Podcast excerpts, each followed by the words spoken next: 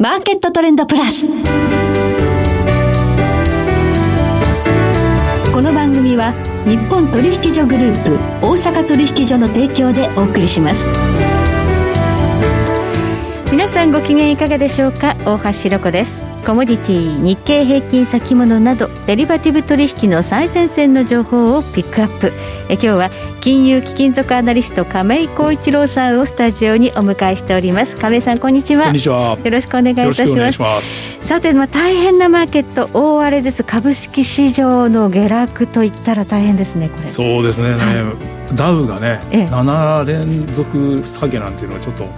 ね、珍しいですし、はい、まあ、ナスダック に至っては先週末段階でもう じゅうよんパーセント かな、それ近く下げてて、はい、そのまあ、いろいろそのひゃくにち移動平均線とかにひゃくにち移動平均線とか全部下回るような状況になってきて、はいはい、まあ、これはもともとね、あのマージンデッドといって、はい、信用買い、ね、そのかなり残高膨らんでたんですよ。去年じゅうにがつ末時点できゅうせんひゃくおくドルということはも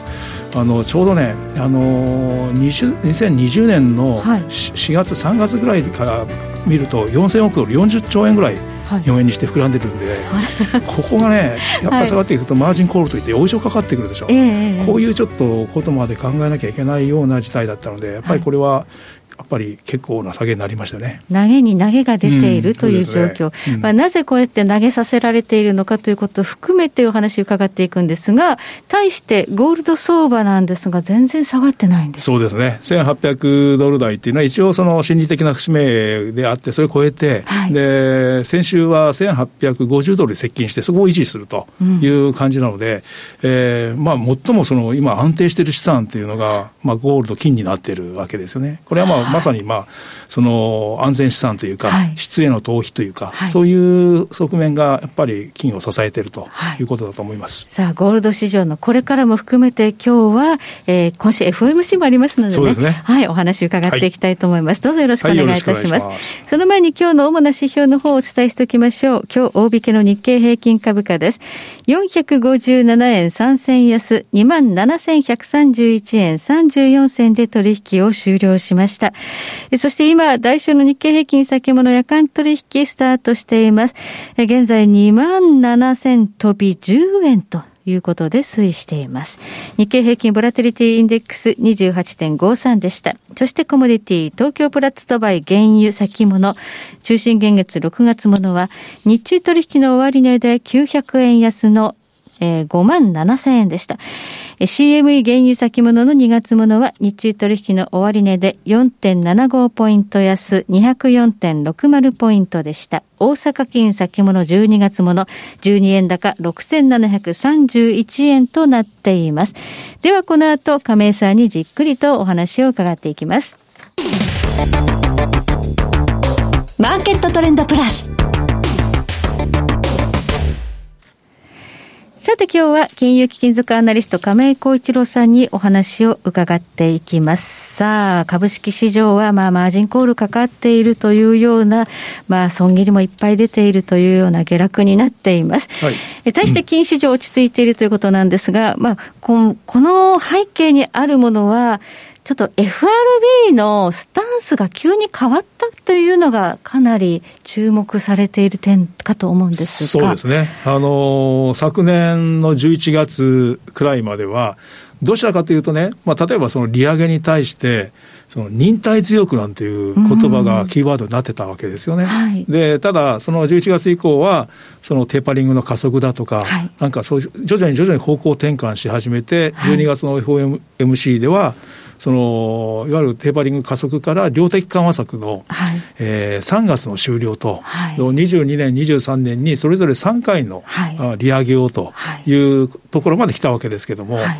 えーまあ、それまではね、あのマーケットの見方としては エフアールビー はインフレ対応にもう出遅れちゃって、ビハインドザカーブで出遅れてるっていうふうなことを言われてたわけですよ、うん、ところが年始ね、いちがついつかに発表されたじゅうにがつのエフオーエムシー 議事要旨、はい、これがね、あのー、保有資産の縮小、バランスシートの縮小まで、はい、話し合いしてるよとか、えーえー、利上げだってさんかいじゃ済まない可能性だってあるからし、その量的緩和策を終了して間を置かずに利上げだとか、はい、そういうことも言い始めたところから、はい、あちょっと雲行きが変わってきて、はい、でそれがまたマーケットの方にエコーのようにそのあ エフアールビー はこれだけ高波化したんだということが、うん、あボールが投げられたときに受け取ったマーケット関係者がさらに予測を強めの予測に変えていったんですよね、はい、市場関係者が市場関係者がね、はいはい、だからあのそこの時にね発言した人たちがジェイミー・ダイモンこれ ジェイピー モルガン・チェイスの シーイーオー だったりとか、はい、その人たちがいや利上げなんかはそのにじゅうにねんねさんかいよんかいで済まないんじゃないごかいななかいじゃないとかっていう話をしたり、はい、でさんがつに利上げはそうするとして ゼロテンにじゅうご じゃなくてごじゅうベーシス ゼロテンごパーセント になるんじゃないかとかっていうようなマーケットセンチメントにすごくこう大きな触れをもたらすような発言がかなり影響力になっている人たちがしたわけです。市場関係者からも出てきちゃった。出てきた。はい、だからそこはその共鳴現象のような感じになって、これはもう株式市場にとっては、うん、そのもうね、まあそこまでは考えてないわけで、織り込まれてないわけで、はい、だからまあ、あいきなりそのこれまでは自分の買い値の上を誰かが買ってくれるっていうそういう期待形成の流れの中で純の回転だったんですよね。うんはい、だからそういうまあこれ合理的バブルっていう言い方しますけども、はい、それが連鎖が崩れちゃったっていうところが一旦崩れると逆回転と、うん、まあこれね。あの エフアールビー も非常に困ってるんじゃないですかだって年初の段階でアメリカの主要インデックスは最高値更新してましたよね。そうですね、はい、そのダウもね、はい、エスアンドピーごひゃく も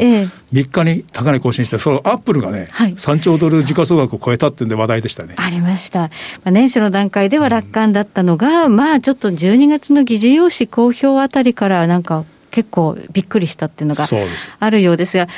えてみれば去年の半ばぐらいまで、うん、あの エフアールビー の利上げはにじゅうよねんまでないみたいなことを言ってましたよね。そうですね、あのにじゅうよねんまでないってね、にじゅうさんねんにじゅうにねんそうにじゅうにねんさんねんもないとか、うん、だからまあ重視するのは雇用だと、はい、で完全雇用だと、はい、それでまあ、コロナ前の、その、要する以降に失われた失業者が、まだ今でもね、さんびゃくはちじゅうまんにんぐらい残ってるんですけどね、はい、これはね、どちらかというと、働き方の、が変わったし、労働者の意識が変わったから、これはもう今やその求人件数がせんまんけん以上ある中で、もう完全雇用だと、しかも失業率が よんパーセント 切れてきたときに、はい、そういうふうな見方を変えちゃったのね、はい、それよりももうインフレだというふうになったんで、はい、ただそれにもやっぱり、急な舵の切り方がですね、はい、やっぱりマーケットにはちょっとこう、サプライズですね。そうですね、うんまあ、急に高波化したというのにマーケットは急についていかざるを得ないということになってしまったということなんですが、はい、ここまでちょっと下がると明日のねいちがつ エフオーエムシー どうなるのっていうのが気になりますね、うん、まああのどちらにしてもその、うん、利上げに対する地ならしをするっていう話でしょうし、はい、それともその、まあ、関心はねマーケットの関心はその資産縮小そのバランスシートの縮小が本当にいつからやるのってやるとしたらどうなるのっていうところが、はい、おそらく声明文よりその議長の記者会見の質疑応答で相当質問出ると思うんですよね、うんはい、でそこの答え方がね、はいまあ、どうなるかっていうところがやっぱりポイントですよね。ニュアンスを皆さんどういう受け止めるかってことですね。そうですね、うん、はいということでだからそのはその発言中に、うん、かなり、まあ、乱高下するんじゃないですか。はい、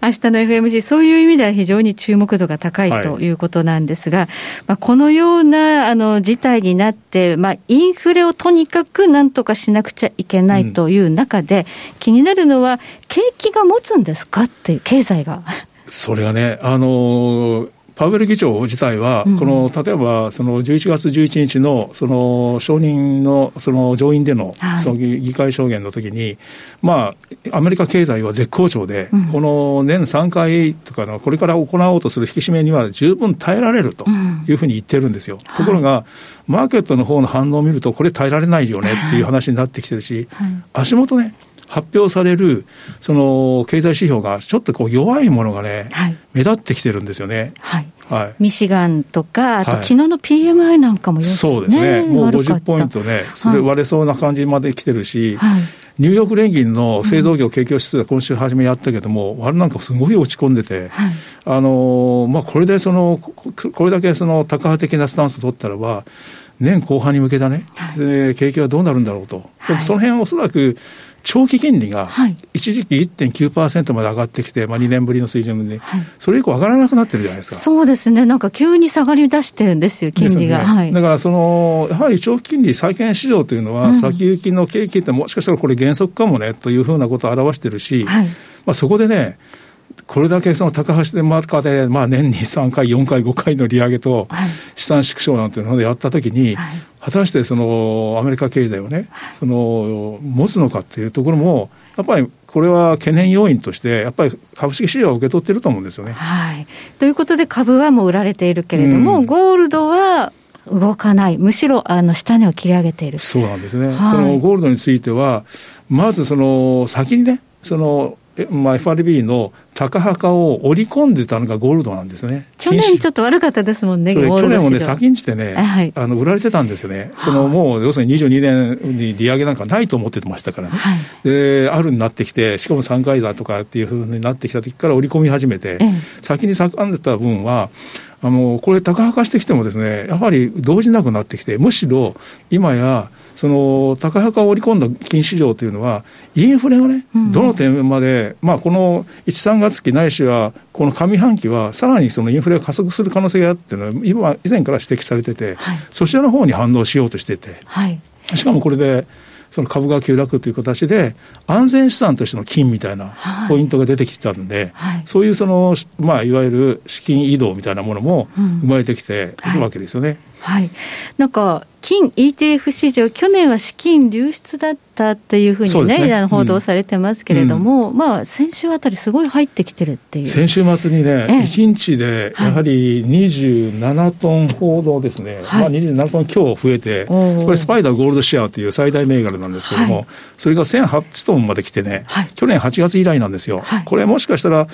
まあ、年金基金とか長めの資金っていうのは去年やっぱり出てませんから、まあ、去年 イーティーエフ 売られたんだけどもにわりほどがねやっぱり株に移ったりとかしてたのでそういう部分がやっぱり入ってきててこれがやっぱりこの中長期のお金が金にはまだ滞留しているということですね。うん本当にその急に金の イーティーエフ の残高がバッと増えてちょっと、うん、あこの値動き変わってきたなという印象はあるんですが、はい、ポイントとなるのはどこでしょうか。おそらく今せんはっぴゃくごじゅう手前なんですけれども、はいえー、じゅういちがつにねせんはっぴゃくななじゅうドル台つけてるんですよ。これにトライするかどうか、えー、それ、それ超えてくると今度はせんきゅうひゃくドル台トライという話になってこれ エフオーエムシー 明けに、はいまあ、早ければそういう動きにつながる可能性はあるんじゃないかなというふうにも思いますよね。すで、はい、に金市場っていうのはもう金利上昇というのはすべて織り込んだ上でインフレに反応し始めているということ で, で、はい、今後はじゃあインフレ指標というのも非常に大事ですね。大事になってくる、はい、ということですね、はいはい、ありがとうございます。え今日は金融貴金属アナリスト亀井浩一郎さんをお迎えいたしましてお話を伺いました。亀井さん今日はどうもありがとうございました。えそして来週です。来週はマーケットエッジ代表取締役小菅努さんをお迎えいたしまして商品先物市場の現状と今後の見通しをお話しいただきます。それでは全国の皆さんごきげんよう。